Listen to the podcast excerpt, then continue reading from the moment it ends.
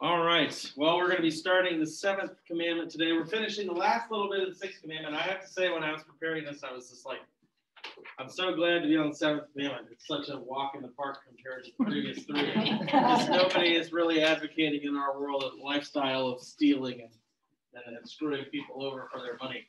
So, uh, so it should be a, a bit. Uh, although knowing this group, you guys are probably going to come with some really obscure and great questions uh, to draw out the discussion. Um, but that's okay. That's what I live for. So, all right, let's begin with the word of prayer. Dear Heavenly Father, we thank you so much for the blessings that you have blessed us with in this life uh, the riches of relationships, the riches of material wealth, of shelter, of food, of well being. Help us to honor you by being a good steward of those gifts and by helping others be good stewards of those gifts, all while trusting in your gracious provision. We ask your blessing upon our discussion in class today as we meditate on, on your law, the seventh commandment, that it may be edifying and uplifting and encouraging to us as we go forth to live as your people and to serve in the mission of growing your kingdom. All these things we ask in the name of Jesus. Amen. Okay, so like I said, we're going to finish the very last bit of the sixth commandment. Um, and we're going to start on page 101 in your um, in your turn to page 101 in your catechism. If you forgot your catechism, ask someone nicely if they can share with you. But don't get too close. All right, on page 101, we're looking at question 75 in red there. And uh, we couldn't skip over the issue of pornography when we're talking about the Sixth Amendment because uh, it's become a major issue in our culture. What are some dangers or temptations that pornography poses today? So, straight up, the very first sentence there is important to acknowledge pornography is a sin. Okay. And why is it a sin? It turns us away from God and from others because the internet has made pornography widely available. It has become an ensnaring addiction for many people. Now, I do want to acknowledge this point as well. Do you think that these current generations are more licentious and lustful than previous? No. No. No. Right? Why might this be more of a problem than it used to be? At least pragmatically speaking. The availability, right? Like it takes a certain sort of gumption, maybe driven by an adult entertainment store or a strip club or a gentleman's club. Um, it takes a certain sort of gumption to be known to go to a place like that. Right? And you almost get the impression that, like, if you go there, it's just going to happen to be that somebody who knows you is going to be driving by when you're getting out of your car, or you know, there's somebody's going to find out, and then everybody's going to know right? And so that, um, what would that use of the law be that's preventing you from doing that? That would be the curb, right? Because you're afraid of the consequences if somebody finds out, right? But now that it's available where you can do it behind closed doors in your own home and the risk is so low on that side of things, or at least the perceived risk is so low, that that is why it's become more of an issue. It's not that um, you know, particular generations are more lustful than others, right? Now we could say, you could also make the argument that it's become much more of a feature of culture. Uh, so I don't know how in tune you are with recent news, but that was, this has been kind of the subject of discussion about the Grammys because there was a certain performance of a certain song whose name and lyrics I will not utter here um, that was deemed to be pornographic by many people uh, and it's instead now celebrated by our culture. So there is some of that as well. Okay, so it is dangerous because A, it turns us away from love for God and our neighbor towards sinful desires that are contrary to his will, stimulating fantasies about sexual infidelity and adultery. Okay, uh, so we talked about this a little bit, where if somebody's lusting after a woman or a woman's lusting after a man, they don't actually desire them as a being, right? They're desiring them as an apparatus that's necessary to satisfy their own selfish desire. Right, so that's what this is talking about here. So our scripture reference there comes from Psalm 27. One thing I've asked of the Lord that the will that will I seek after, that I may dwell in the house of the Lord all the days of my life, to gaze upon the beauty of the Lord and to inquire in his temple. You have said, Seek my face. My heart says to you, Your face, Lord, do I seek. So even when it comes to sexuality, what is our primary desire? To please God, right? To obey God and to serve Him and to glorify Him by the way that we conduct ourselves in terms of sexuality. And pornography leads us away from that understanding. Okay. and then you probably heard the first John 2 passage. For all that is in the world, the desires of the flesh and the desire of the eyes and the pride of life is not from the Father, but is from the world. So that might be a good question to ask yourself when you're curious about whether or not something is sinful. Is it a desire that comes from the Lord, or does it come from the world? Right. And of course, we go to the scriptures to find that out. Letter B, it treats others, usually women, as physical objects for selfish pleasure, rather than as persons whom God has created to be his own and endowed with dignity and purpose. Okay? So not only is it a selfish, lustful desire, but you actually, in order to do it, you have to devalue the other person involved. They have to become something less than God intends them to be. So Matthew 5, 28, but I say to you that everyone who looks at a woman with lustful intent has already committed adultery with her in his heart. Right? Um, and once again, that lustful intent is denigrating the man or the woman that you're looking at to just an object for your own selfish pleasure. Okay. And then Hebrews 13, 4 is another one of the passages there. Let marriage be held in honor among, oh wait, I didn't turn the right page. Although that is still good. Uh, 1 Corinthians 6. Or do you not know that your body is a temple of the Holy Spirit within you, whom you have from God? You are not your own, for you are bought with a price. So glorify God in your body. So that's once again emphasizing that your body and your life is not your own, which is uh, sort of now, ironically, directly antithetical to some of the chanting our culture does, which is my body, my choice. What I do with my body is no one else's business.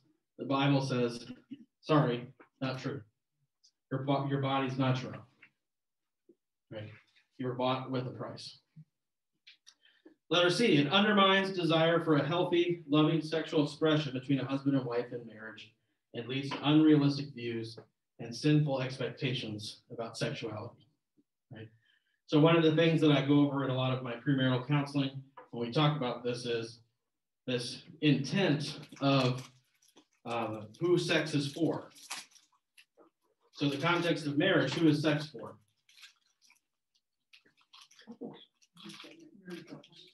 Married couples, but within that couple, who's it for? God. To glorify God for each other, right? So to glorify God, and the way that you're going to glorify God in that context is by like using sexual desire and expression within the context of marriage between a husband and wife for the sake of the beloved. Right? So um, this is to counter what you'll often hear most of the time as a joke, but some people seriously talk about this as withholding as a means of manipulation or power within the context of a relationship well, oh, so you didn't do the thing I asked you, so you're not getting any for two weeks or whatever. Right, the way they would express that in movies and TV. And the Bible says that's not the way it's intended to be used. Right? It's actually primarily for the sake of the beloved. And if both people have that understanding, it sort of works out, right? That you're not going to force somebody to have sex in the context of your marriage if they really don't want to. But at the same time, you're not going to withhold that gift and blessing from them for your own selfish desires. Right? So it strikes a balance. And which is which is like it seems minor, but it's super important because if if your sexual relationship in the context of your marriage becomes about power, then bad things happen. And it's no longer an expression of love, but it's an expression of control and manipulation.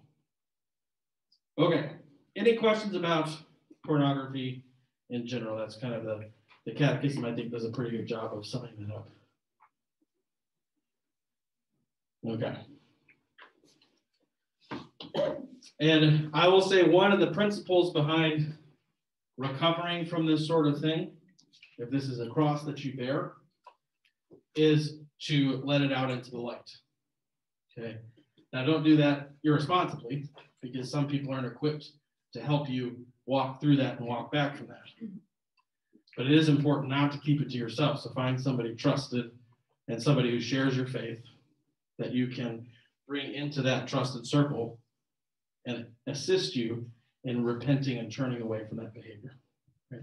And it's important also to have a reminder, and this is this goes for sort of any addictive sinful behavior, that your perpetuation of this, despite your attempts to turn away, is not barring you from the forgiveness of Christ.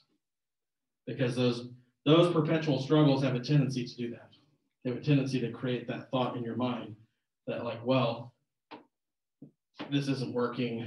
Christ can't love someone like me because I'm trying to do this, but I can't do it. Right? And of course, for us, that's the whole point of the fact that the gospel is something that God does to us. It's not something He enables us to do. Yeah, Russ. And it's interesting because, um, and again, I don't want to prolong our discussion of the sixth amendment anymore, but um, you know, in, in, connection with the discussion about homosexuality, we talked about how that sort of sometimes in our culture it feels like we create a hierarchy of sin, and I think similarly, this sin for the believer has the potential to do that. And you know, you don't want Bible study to be written in the headlines, but the Atlanta shooter apparently had mm. some significant difficulty in in controlling his um, practices of, of both pornography and joining prostitutes. And so, you know, he actually had, had made some statements to a friend about he felt like he was essentially unforgivable and that he had lost his salvation. So, you know, that that despair, you know, it's, it's certainly a, you know, when there's a sin that, that can lead someone to despair, it has the ability to just blot out everything else. Right. So like you could, the guy could have been maybe the worst liar in the world and have no conscience as to his lying because that particular sin in his view, in his mind, was keeping him from, from God's love. You know? Right. So it's strange how certain sins have that sort of ability to even in our own mind, create a hierarchy where it blocks us from God. Right, right. And what you end up to the point that was being made is that this is similar to our discussion about homosexuality, it has the potential, typically internally in this case, to become a sin that we somehow rank above others that makes us unworthy of God's love and, uh, and not worthy of his forgiveness. Now, he came out of a Southern Baptist background, I believe. We're talking about the uh, Atlanta shooter. Um, and like in a in a certain sense that doesn't surprise me right? Um, because anytime whether it's after the fact or before the fact that you turn the gospel into any sort of law in other words anytime you attach conditions to it whether it's a condition of you have to do this in order to be saved or once you are saved this is how you must behave it leads to that sort of self-destructive thought. Because what happens if it's five years down the road and you haven't become a quote unquote better person as a Christian. Right? If your faith is tied to your progression of being a better Christian over time, then you're going to start to have those sorts of thoughts and like, well, maybe I'm not loved by God because I'm not worthy of that love. Because look how terribly I struggle with this, even though I'm supposed to be saved. Right? And that was the whole point of Luther pointing out in the scriptures and really, and, even before that, that's the point of why God made his plan of salvation totally separate from our behavior. And it's so bizarre to us because we want to attach them all the time, right? If not in our own life, in the lives of people we observe. Right? I want to be able to say, well, that person's not being a very good Christian. Why? Well, they don't look like it. Well, neither do you. Like if I had a little billboard that was on your forehead that showed me all the thoughts you're having day around, day around, we'd all be in big trouble, right? And so that that separation from your actions and their consequences and your salvation is almost like a constant struggle to maintain the belief in that because it's so antithetical to what we think as humans. Which for me is one of the strongest reasons as to why I can know it comes from God. Because no human being would ever treat other humans that way. We just don't. Yeah, I guess I, that, that point I sometimes struggle with, uh, meaning, um, I mean, what, what ought we to expect, right? I mean, there is some sense of maturity, spiritual growth, right? So how do we balance that out? Because clearly, I think that we all, I'm sure, carry certain things that we struggle with kind of day in, day out, and maybe others where we, we conquer them, right? And we say, okay, I put this away. Um, and it, it's, it is a tough topic because right now, of course, the culture, I mean, I read a, a story about, an article about this, this topic yesterday, and, and it's no surprise, you know, they, they want to attack Christianity. And the, the and it's amazing. They were they were specifically calling out like this counseling center that he was it was like a mile away from where one of these events happened. And they were sort of implying that because they were teaching that that sex was for a man and a woman, and and because they were teaching that you know what we were just talking about that we shouldn't withhold from one another but it sort of gets portrayed as like, oh, women are going to get abused and we're teaching these unhealthy things. So anyway, it's probably a, a rabbit hole, but I guess the, my original thing was uh, was really like, hey, how do we how do we uh, take what what should I expect yeah. after becoming a Christian? Yeah, yeah, yeah. That's a great question because um, I think one of the things we look scripturally is, you know, if we're not supposed to progress into being like better Christians in the sense of I'm going to sin less, I'm going to do better at this and that, you know, what should we expect from? There is some growth in faith. Well, notice what happens when you grow in faith. Like when you grow in faith, it's it, I'm always reminded of the phrase of John the Baptist that I become less so that he can become more. And so when you grow in faith, you're actually trying, you're clinging to the idea of that progress less and less, um, which is sort of ironically what you need to do in order to avoid those pitfalls often.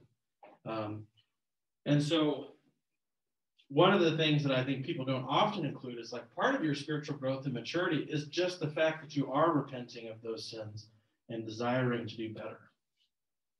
Like that that interaction in and of itself is part of your spiritual maturity, a part of what the Holy Spirit within you means, because prior to the Holy Spirit being within you,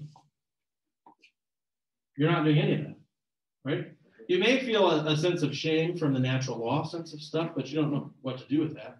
And so usually it ends up going like Russ outlined for this guy, where you just heap that shame upon yourself and you try and bear it alone, and that doesn't work, right? Pete. I, I think on that same vein, I think on that same vein, um, as we become more mature in our Christian walk, we become hyper aware of how much we actually do sin. Mm-hmm. And yeah. sometimes that that makes the, the, the, the more mature Christian doubt themselves because they are becoming so hyper aware of all the things that they're doing that they weren't aware of before. Well, this so the point that Pete made is that like when you become a Christian, you even become more hyper aware of your sin because you're seeing the law of God as it truly is for the first time, right? That we talked about that um, in the mirror usage, right? And Paul writes about that in a really sort of great and anguished fashion, where he's like, "I didn't even know what coveting was until you told me," right?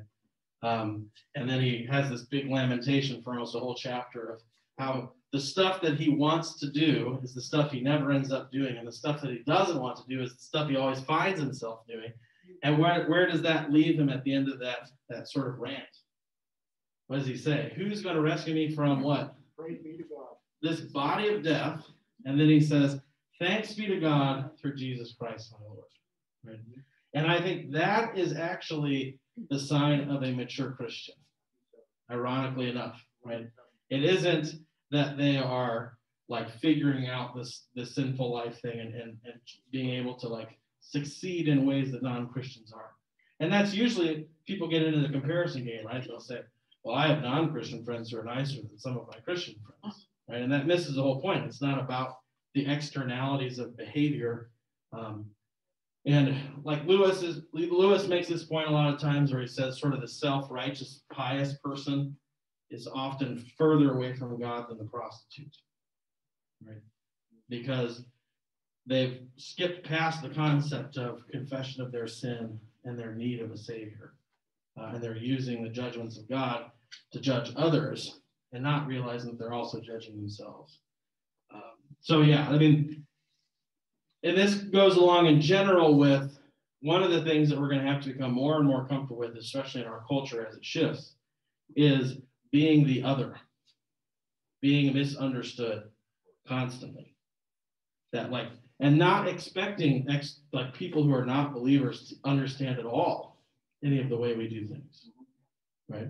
Our desire is that they do come to that understanding, but our expectation, as they are now, I mean, I heard some clips of Don Lemon talking about Jesus in the last couple of days. Dude's totally clueless, totally clueless. He misses like the whole point of the Christian faith. He says that God is is not a God who would judge anything or anyone, which is totally dumb. That's like built into the job description of God. He's the only one who can do that, right? So it stands to reason that people who don't actually believe in God would know anything about it, right? And we have, in, in many ways, I would say, too often taken moral cues from non-believers in our in our society. And part of that is because it was it was much closely, much more closely tied together in the past. And so there wasn't as big of a division. But it's becoming, you know, to the point where when you have people who openly say they believe in God, yet actively push unrepentantly ideas that are antithetical to the scriptures. Like I cannot I cannot state authoritatively the state of that person's soul, but I can say I'm no longer listening to them about morality. um, so, like Joe Biden is a good example. I don't want to get too political here, but Joe Biden, I mean, this to me is an objective thing about Joe Biden. He says he's a Catholic and a practicing Catholic, yet he's actively pro abortion. So, you know, at the very least, he's a terrible Catholic in my mind. And so I can't say that he's not going to heaven, that he doesn't genuinely believe in Jesus, and that he's not just super muddled about stuff. But I can say I'm not going to really listen to him as a moral arbiter of the Christian faith, because he clearly doesn't know what he's talking about. Right? And you can see that all over the place. Okay, last thing, sixth commandment, before we move on to seventh. The, we had a question last week about legal divorce and marriage versus marriage and divorce in the church, which was a really good question. And I felt like my answer, while I felt the answer itself was correct, I didn't really like how vague my answer was.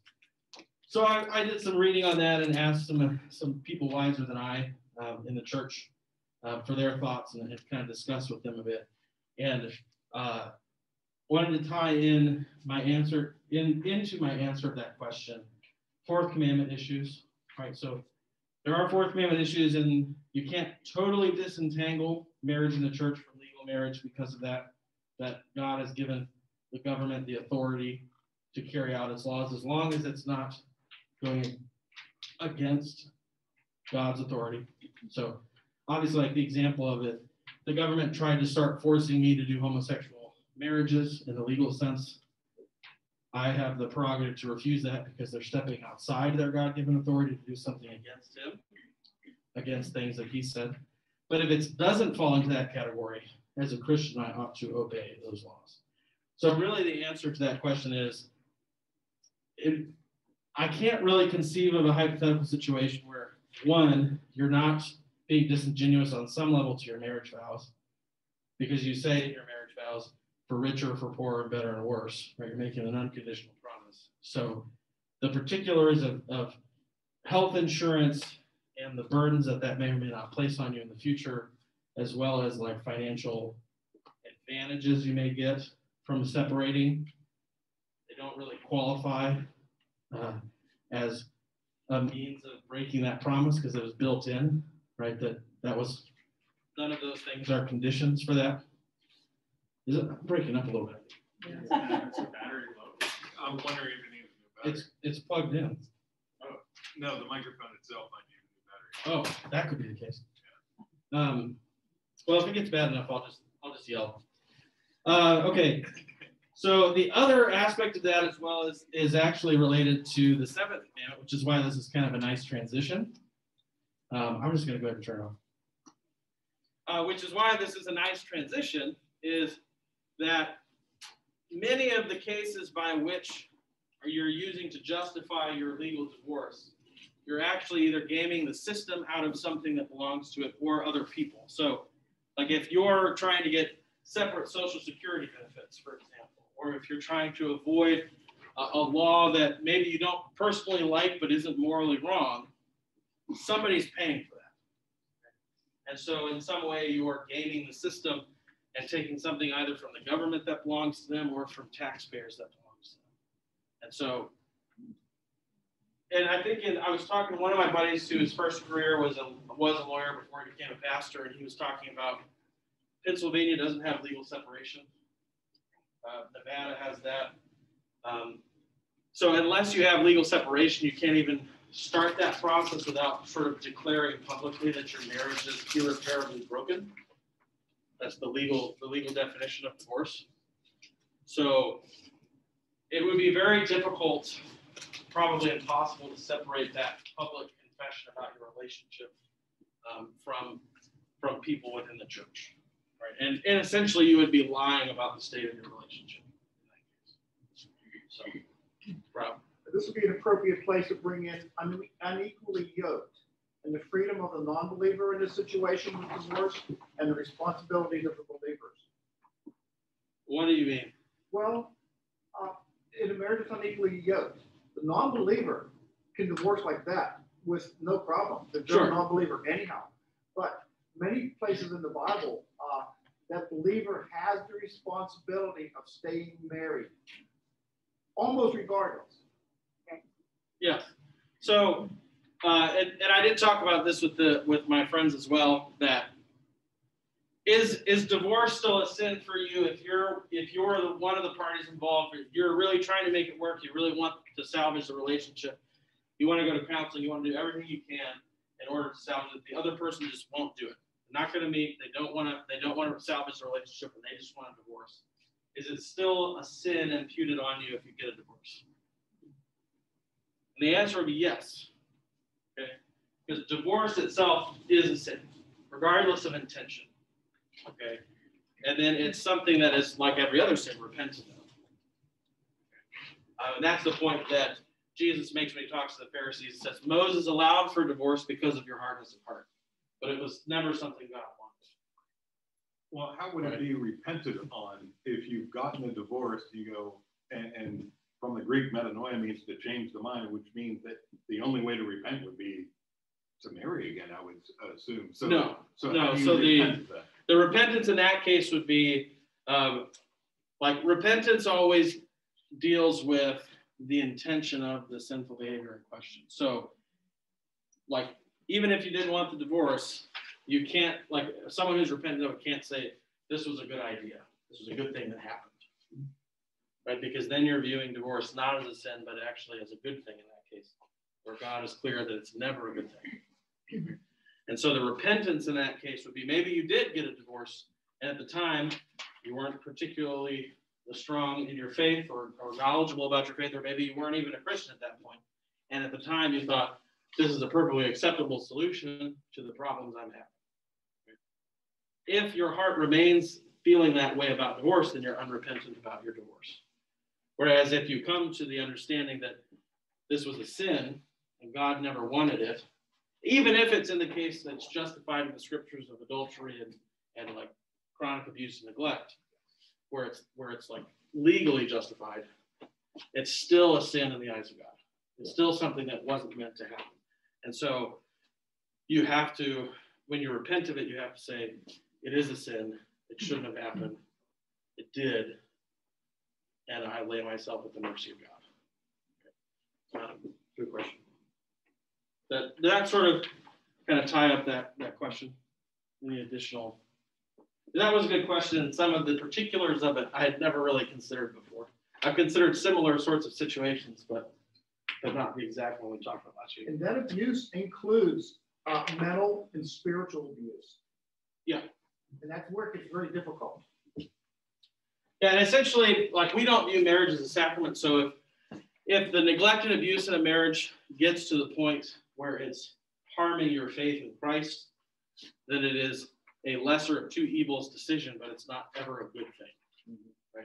So that's why, like I, I say that divorce is always a sin regardless of intent.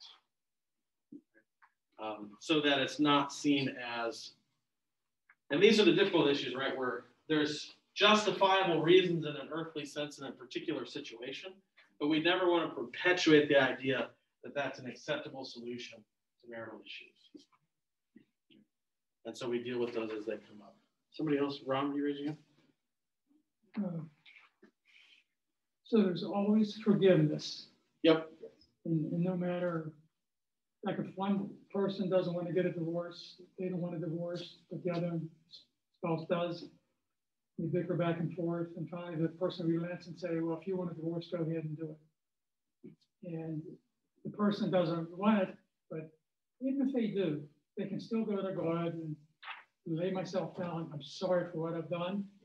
Mhm. Because there's forgiveness in no matter what we do. right? Yeah.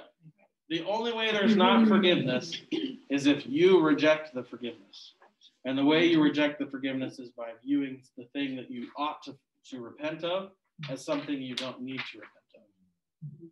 Right? So that's the difference between the repentance or unrepentant. It's the same with the- the other issues we've talked about, like homosexuality or transsexuality, right? Somebody can live their most of their life as a transsexual, come to faith in Christ at the age of 70, and turn away from that and repent of that, and it's it's forgiven. Right. Um, and so, like, that's the only reason really that we're concerned about people's behavior and the way they live their lives. Is we're trying to point them to what God says is good for them in order so that they avoid the fate that we all deserve by the rejection of Christ, the forgiveness given to them in Christ. It's hard to come up with a good image for it. The best I can think of is like we are drowning a lake. We're flailing about. Okay. And every day of our life, God is reaching out to us. In Jesus, reaching out, reaching out, reaching out. So it's not a question of is God loving? Is God reaching out? That's that's true. That's that's true because we, we believe that when Christ died, he didn't just die for like his apostles, he died for everyone. Right? Um, so when someone comes to faith, the forgiveness won on the cross is theirs in Jesus. Okay. Um, the only unforgivable sin is like the habitual and consistent slapping away of Jesus' aid. I don't know why he allows us to do that, but the scriptures are clear that he does. So that's a possibility. Christ say, you can deny me, but the only unforgivable sin is denying the Holy Spirit? Yes. So the Holy Spirit, what is the Holy Spirit's job? Turn you to Christ. to bring you well, the the kind of fun definition I learned in confirmation is the Holy Spirit's job is to bring us the Jesus stuff. Right. So the the in that image, the reaching out of Jesus is the work of the Holy Spirit. Right? How does God reach out to you? Reach out to you to the Word and through His gifts and the sacraments of baptism and Lord's Supper. Right? And so the rejection of the Holy Spirit is the rejection of God reaching out through Jesus by means of the Holy Spirit.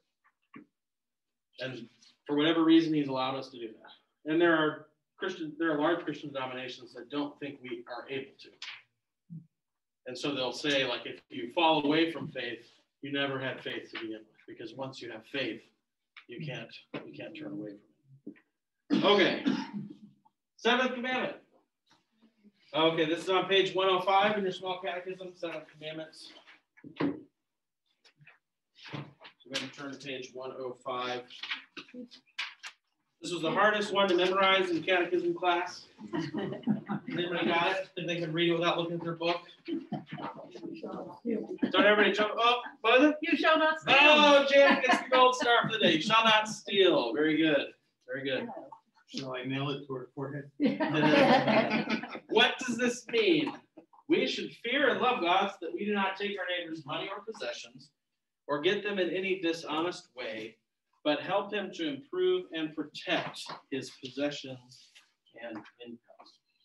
So, right off the bat, what is this verse talking about in particular? Don't take none that's not yours. Huh? Don't take none that's not yours. Yeah. What is the, the stuff you're not supposed to take? Money. Is it reputation, Is it integrity? Stuff, money. Stuff, right? So this is intentionally focusing on material blessings. We're not even allowed the desire to have the other person's skin. We'll get there. Okay? Yeah, Those not are, a commandment. those are, we're getting to those commandments later on. All right, so open up your Bibles to Luke chapter 19. Luke chapter 19. We're gonna go verses one through ten. Do you have another sheet? Just do Huh? you have another sheet? Ex- Extra sheet. Oh, yeah. I'm always late. And I'm prepared. I'm sorry. My Bible's too heavy to carry. Thank you. You can always keep it in your phone. So you may be familiar with this story. You may even know the song that goes with it. Zacchaeus was a wee little man, a wee little man was he. Sycamore tree, Lord, he wanted to see. You went to VBS. I For Sunday, for did. Sunday school, what are I did. All right, so I'm just gonna read through this and follow along the first ten verses. He entered Jericho and was passing through, and behold, there was a man named Zacchaeus. He was a chief tax collector and was rich. And he was seeking to see who Jesus was, but on account of the crowd, he could not because he was small in stature. So he ran on ahead and climbed up into a sycamore tree to see him, for he was about to pass that way. And we just, when Jesus came to the place, he looked up and said to him, Zacchaeus, hurry and come down, for I must stay at your house today. I can imagine that. I always thought about that, where it's like, I just want to see this guy. And then all of a sudden, somebody I've never met is calling me by name in this big crowd of people. He's probably like, I'm wishing I didn't climb up the tree. So he hurried and came down and received him joyfully. When they saw it, they all grumbled. He has gone in to be the guest of a man who is a sinner. And Zacchaeus stood and said to the Lord, Behold, Lord, the half of my goods I give to the poor, and if I have defrauded anyone of anything, I restore it fourfold. And Jesus said to him, Today salvation has come to this, this house, since he is also a son of Abraham. For the Son of Man came to seek and to save the lost. So, what changes did Jesus bring about in Zacchaeus? If he was rich, um, what that meant as a tax collector was if the government said, hey, we need to take three shekels from you, and he goes, hey, I need five shekels for the government, he kept two shekels for himself. Right. So if that collector rich, he was stealing from everyone. Right. All right. So we know that everybody, and was this like a secret or did everybody know it? Yeah, everyone. Everybody knew it because as soon as Jesus starts talking to this guy, they're like, is Jesus a moron? Why is he talking to that guy? He's a horrible person. He's a sinner. Why would Jesus talk to sinners? I'm glad he does. Um, and what change did he bring about in Zacchaeus? Zacchaeus was a dishonest tax collector who lined his own pockets with other people's money. What is, does he stay a dishonest tax collector? No. No, right? What does he say to Jesus? Half of what he Give half of what he has, and then on top of that, yeah, if I have defrauded anyone, I will restore what I've taken from them fourfold. Right? Uh, and so he's turning away from his, his sin, right? So we can talk about that in the context of the growth question before, right? Is Zacchaeus growing in his faith here or no? Definitely. Yeah, right? And he's growing by thinking of himself less. Um, and so, does that mean that uh, Zacchaeus never stole anything for the rest of his life? No, it doesn't, right? But it does mean that the intent of his heart had been changed to not do those things. So, in the event that maybe he did, He wouldn't it take as much. similar. See, growth. I only took three points instead of seven. Uh, no, so he, so he would, like we do, when we send, he would, he would, uh, children, come on. All right, he would, um, do the same process that we just saw with Jesus. He would turn away from that and live different. Um, and in the sinful world, that's like a constant daily process that's never finished. Right? So that's what I mean when I say it's not like a stair step progression. So you ought not to expect this side of heaven that you're going to be way better at reading your Bible in five years than you are now. That you're going to be way better at, you know, responding well in spite of difficult situations better in five years than you are now. What you can't expect is that anytime you do that, when you succeed, you're not boasting in yourself, but you're thankful that the Lord gave you the words to speak and gave you the ability to resist the temptation or whatever it is. And when you fail, you also then turn to the Lord and you turn to Him and confess that sin and appeal to His mercy in Jesus. That's that's the Christian life. All right, what are some of the ways that I can help to protect and care for the earthly goods of my neighbors? So, as we learned, right, every commandment has prohibitions, things you're not supposed to do. But we also learned that you're not just you're not necessarily keeping the seventh commandment just because you're not stealing from other people. There's a positive encouragement or exhortation aspect as well. So, what are some of the ways I can help protect and care for the earthly goods of my neighbor?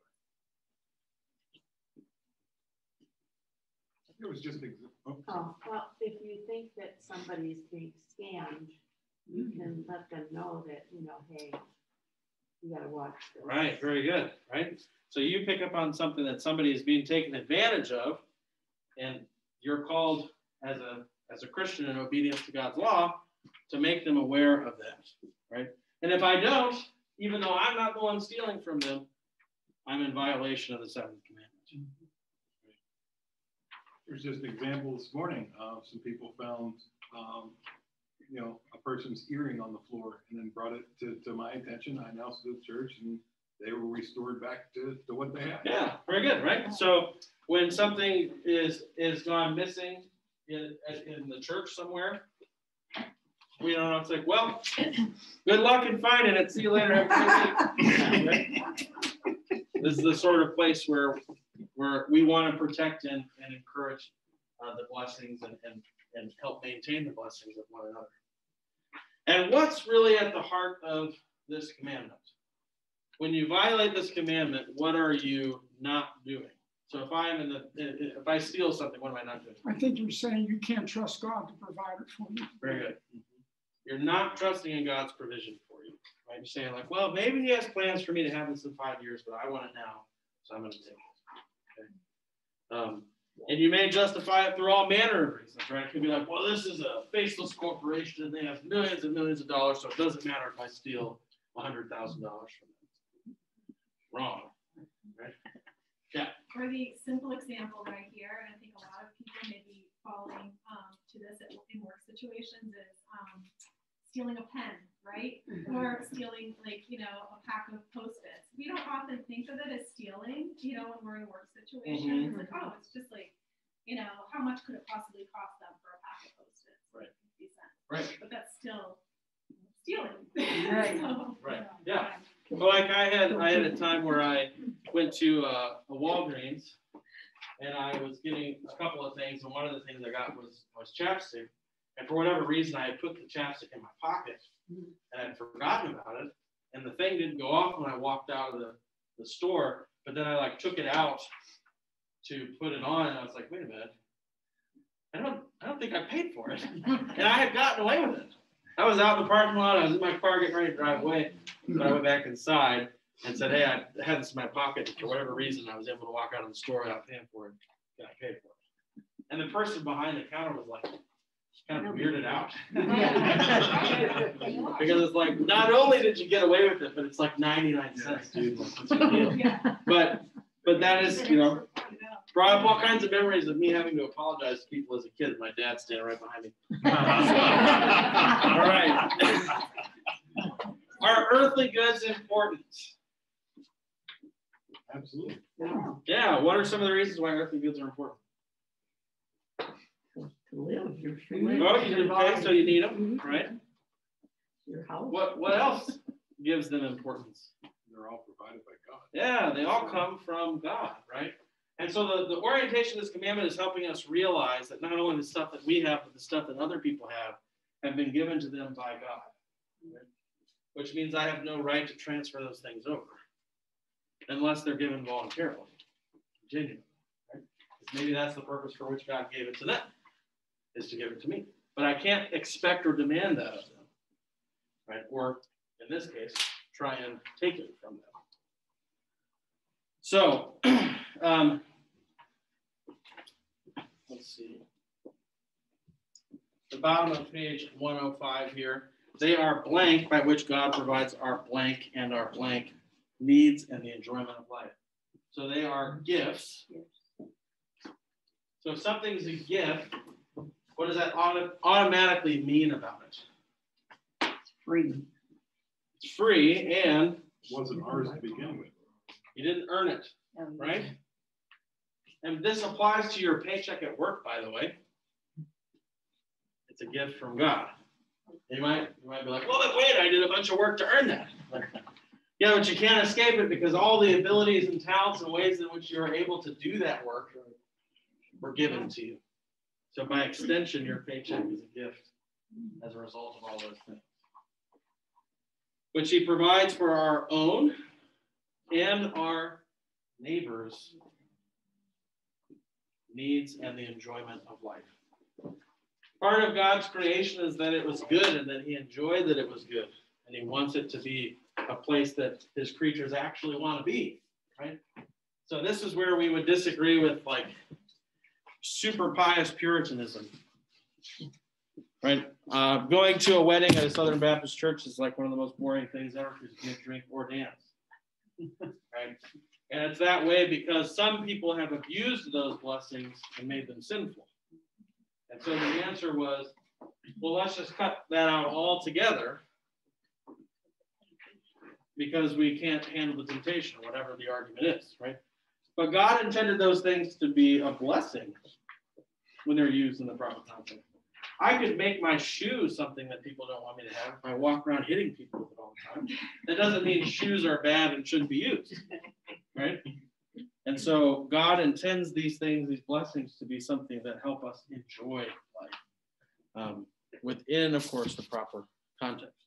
So Psalm 104 You cause the grass to grow for the livestock and plants for man to cultivate, that he may bring forth food from the earth, and wine to gladden the heart of man, oil to make his face shine, and bread to strengthen man's heart.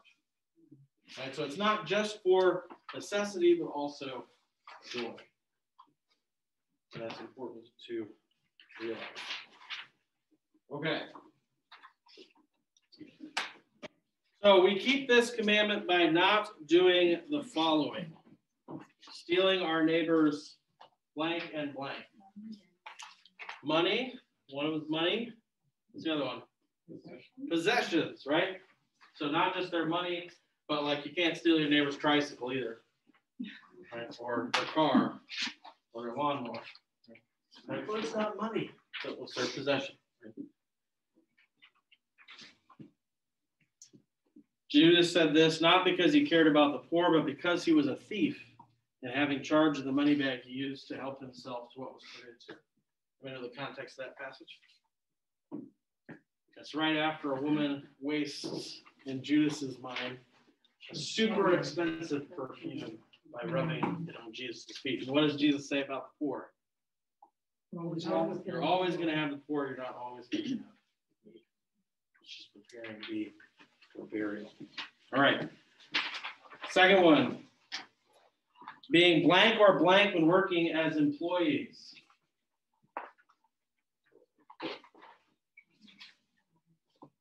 What are you getting paid for a lot of times when you're working? How do they calculate your paycheck? Huh?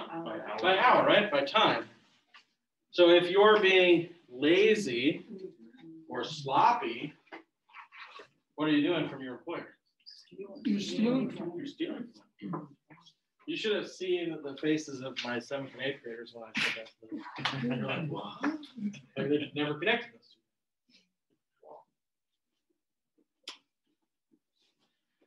Ephesians 4:28, let the thief no longer steal, but rather let him labor, doing honest work with his own hands, so that he may have something to share with anyone in need.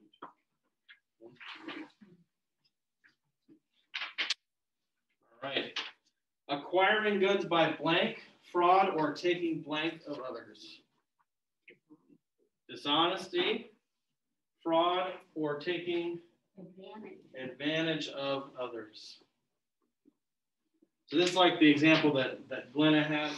You see somebody being scammed, what is the scammer doing?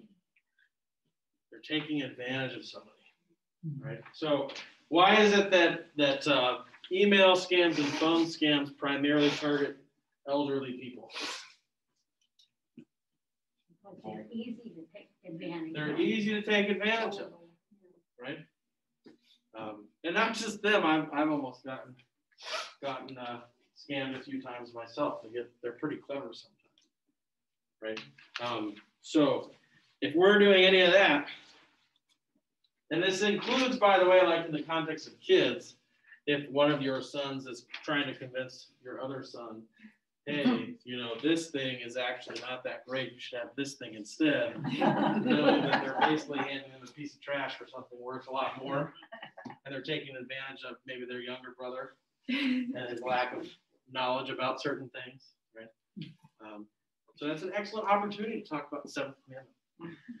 Okay, not saying that I did that myself. All right, we keep this commandment by doing. So the first section was by not doing things, but by doing the following. Protecting and improving my neighbor's blank possessions. Earthly possessions, very good. If a man borrows anything, Exodus 22, 14, anything of his neighbor and it is injured or dies, the owner not being with it, he shall make full restitution. Protecting and improving my neighbor's blank and blank.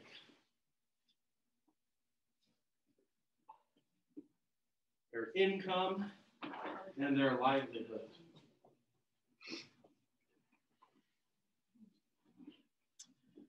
Let each of you, this is Philippians 2 4, look not only to his own interests, but also to the interests of others. In Exodus 23, if you meet your enemy's ox or his donkey going astray, you shall bring it back to him. If you see the donkey of one who hates you lying down under its burden, you shall refrain from leaving him with it. You shall rescue it with him. So, in other words, I don't like that person or they're mean to me. It's not a justification to do bad things to them.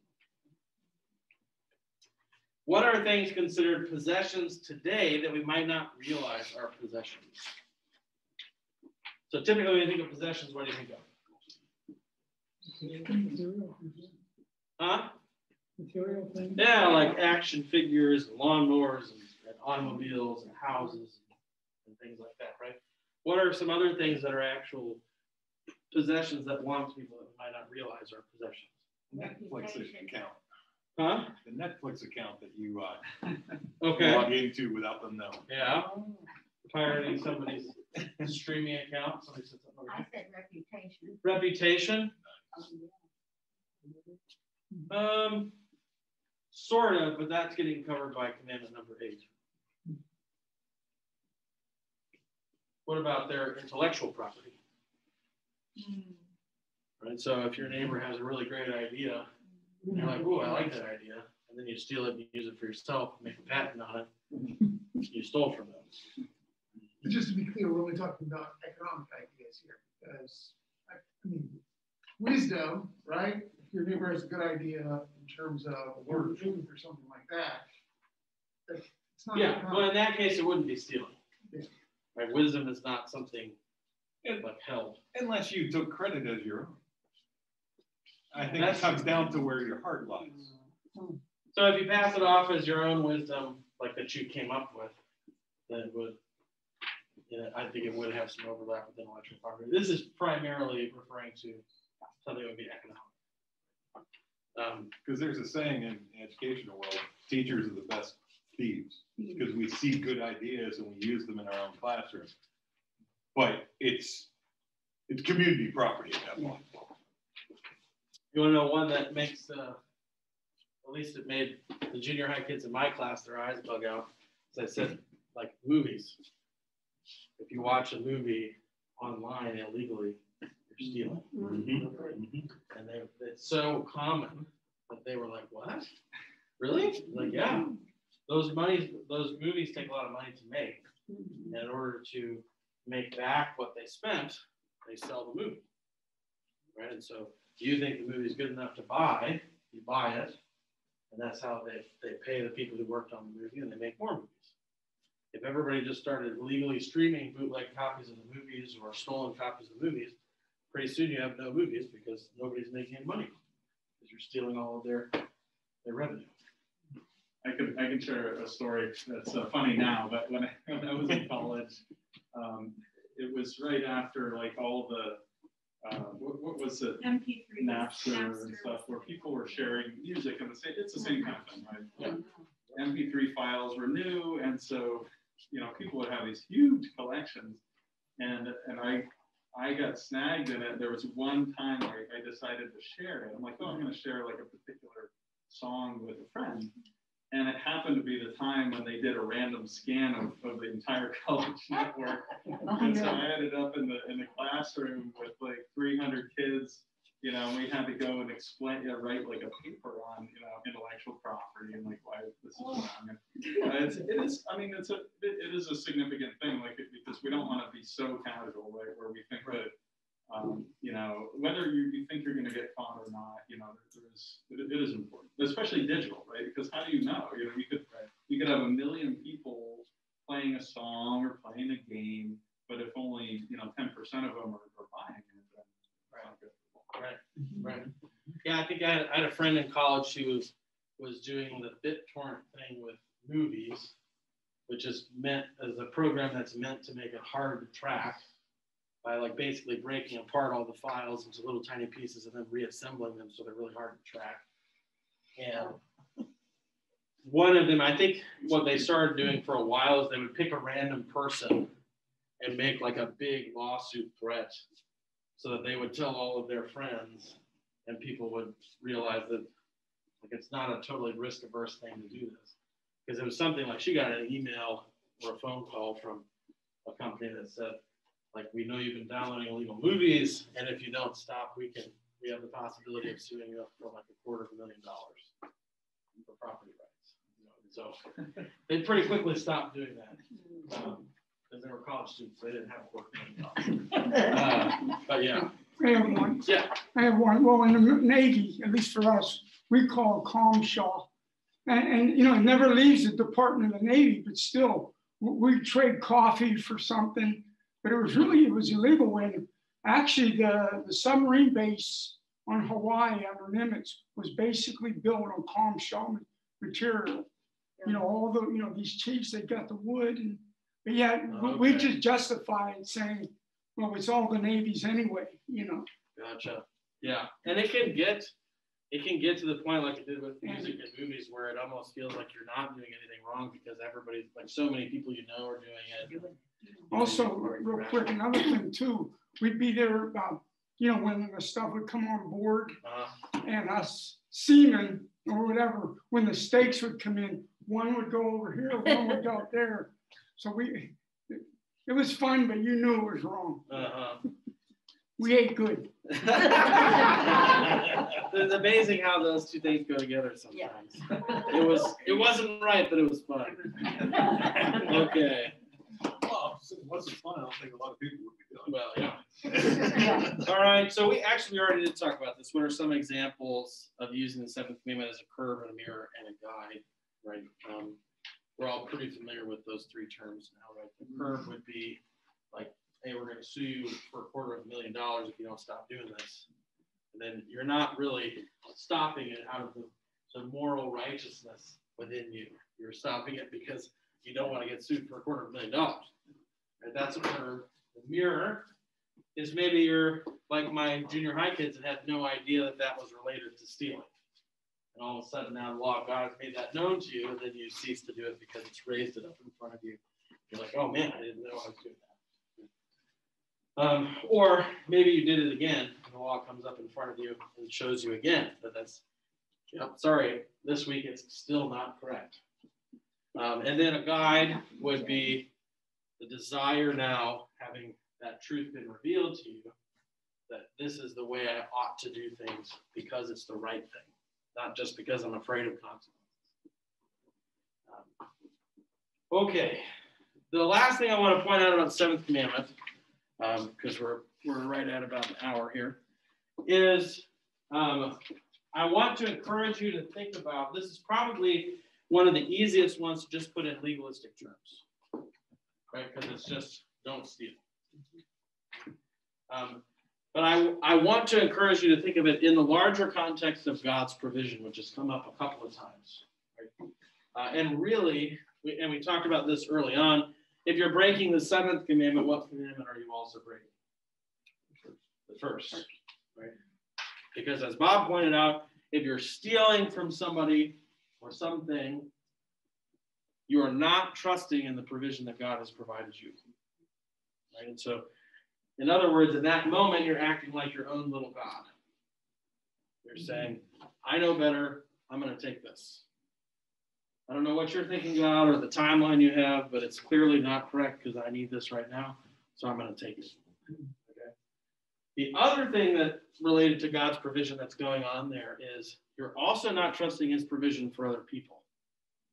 Right, so think of some of the arguments we hear about rich people. Like, well, they shouldn't have their money. Why? Well, because I want it. Well, that's a terrible reason. Right? Um, now, in the instance in our in our scripture reading from Luke 19, we could say that about Zacchaeus, right? He shouldn't have had that money, not because he was rich, but because of the way that he got it. Right? Um, and so one of the arguments you see back and forth all the time in our current culture is everybody says, well, we should just tax the wazoo out of all the really rich people and pay for all this stuff, not knowing that a lot of those rich people are already contributing a ton of money to charity as well as providing most of the resources that create new jobs. Right? So, it, so it's not as black and white. Does that mean that there aren't rich people who haven't gained their, their riches by ill-gotten gains? No, of course not, right? But they're not all evil like all poor people are poor because of things that are all beyond their control. Some people have made bad choices, other people have just found themselves in terrible situations by means which they could not control. Right? So you have to take those things on a case by case basis. Right? And the way that we do that as Christians is we recognize that not only is what we have from God's provision, but what they have is from God's provision. Right? So maybe the reason that that person has lots of money is they're going to be better than me at using it in the proper way. Right? I don't even know what I would do if I made as much money as like a baseball player. Plus, the majority of those people that appear rich are small business owners, and the vast majority of their rich is going to pay for the operation of the company and their employees. Sure. They're not rich. Right. Which is why the, the, the important assumption that we have to operate from is like until proven otherwise, like in the case of Zacchaeus, it becomes known to Jesus. You got these things in ways that you shouldn't. Then we trust that the reason they have what they have is it was given them by God. Right? That's not really my business. Whether it's what I have currently or what they have currently. And then if they, you know, if they're called on to because like some of the most generous people I've encountered in, in the context of church life are also wealthy. And most of the time, people have no idea. We had a couple at my previous congregation that because of, of his business savvy and the way that he lived his life and handled his money, his, he and his wife were able to, at the end of the year, ask the, the congregational president or the pastor and say, how much are we short of the budget? And then just write a check. I can't do that. Right? And if I had that much money, I don't know if I would do that. Right? So it's not as, as black, and white, and cut and dry, but that's why I want to think about it in the context of God's provision. Is one, then you're not bitter about what he gives other people, and you're not bitter about what he's given you. Okay. And it is kind of funny, right? Because, like, you know, I'm still kind of coming out of the poor grad student aspect of paying back student loans. And I'm a little better than I was when I first started as a pastor, but there have been times where I've been mm-hmm. worried about making ends meet because something breaks in my house or my car, and all of a sudden my savings doesn't look so great, mm-hmm. right? And then I'm worried and anxious about about you know, you know is God going to provide me with enough? And I'm anxious about that every time, despite the fact that he always has, which is so weird to me when I think about it. It's like, it'd be like constantly second guessing your friend who's always told you the truth about whether or not he's lying to you. And I don't do it there. I typically assume, oh, this person's never lied to me, so they're not lying right now. But with God, for some reason, you know, that's that's that spiritual warfare. Yeah, Russ. Just gonna say, I really, um, really uh, like combining this seventh commandment and the first because it sort of reminds me of the gospel lesson today where, you know, Jesus says, this is how the seculars do authority. But this isn't how it's gonna be with you. Everybody has to have possessions and a relationship to money, but by combining these two, it does two things. It sort of changes the way we think about other people's possessions, but also about our own, right? Because when you start to think of that as a gift that's ordained by God and part of his daily provision for us, we can sort of esteem others' possessions, you know, more in violent, in in more in violent sense, but also kind of in a looser sense for our own because God provides for us. Right. Right. Yeah, Paul talked about that he's learned to be content in abundance or in need, right? In that when you get to this place where you're viewing everything that you have, regardless of how much it is, as a gift, then you are less likely to fall prey to ideologies that will say, well, I don't have and this person has, which by definition means they're bad and I need to have some. Or, or vice versa, right? That, well, God has given me all this and he hasn't given any of that to you, so that must mean that you've done something wrong. It's not necessarily true. So, um, all right, last thought, let me do this. One of the things, uh, when I read the Bible that, that I get ashamed of myself for is, um, when Jesus is saying, look at the birds and look at the animals, they're taken care of. They go, you know, um, they don't want for anything, they're fed, they're housed. He goes, how much more will I take care of you? And when I'm in a situation where I'm worrying about things, and, and like you said, with your car and whatnot, I go to that, that passage, I'm just like, okay, why can't I trust? You know, I trust. Help me with my untrust. You know. Um, Well, and and that that verse in particular is not referring to instances of worry, right? It's it's referring to like a chronic state of worry. So some people are really harsh on themselves with regards to worry, and and there in a certain sense it's okay to do that because you want to dissuade yourself from remaining in that. But that the purpose of that passage isn't really to say like never worry ever again. It's saying if you are worrying, don't remain in your worry because. So it's again a perpetual state of the heart that is being discussed there. Um, because, like Ron was expressing it when we were talking about lusting after a beautiful woman, that's a part of your brain that just does stuff and you can't turn it off, right? It's the same with worry. Like nobody told me I had to worry about something, it just starts happening. And then I realize when I by the time I realize it, it's already there. And so what we're then called to do is I'm worried, but I need to take that worry to Jesus and trust in his word. Pastor, I wasn't talking about me, I was talking about all these other guys. Yeah. Yes. We knew that one. All right. On that note, we're going to close. We'll close with the word of prayer. Um, and next week, we'll be getting into the eighth commandment. Um, so let's pray. Dear Heavenly Father, we thank you for the material, earthly blessings that you've given us, both for our needs, but also so that we may enjoy life in your creation. We ask that you help us to learn continually to be content with what you have given us, whether you have given us a lot or not a lot. Knowing that all those things are a gift. Help us also to be content with what you have given others and endeavor to help protect and preserve what they have in order to serve you. Be with us this week. Help us to carry out what you have taught us in your word today in church and through our study of the scriptures, so that we may do the work of the kingdom in service to you and in service to those who place in our lives. All these things we ask in the name of Jesus. Amen. Have a great week, guys.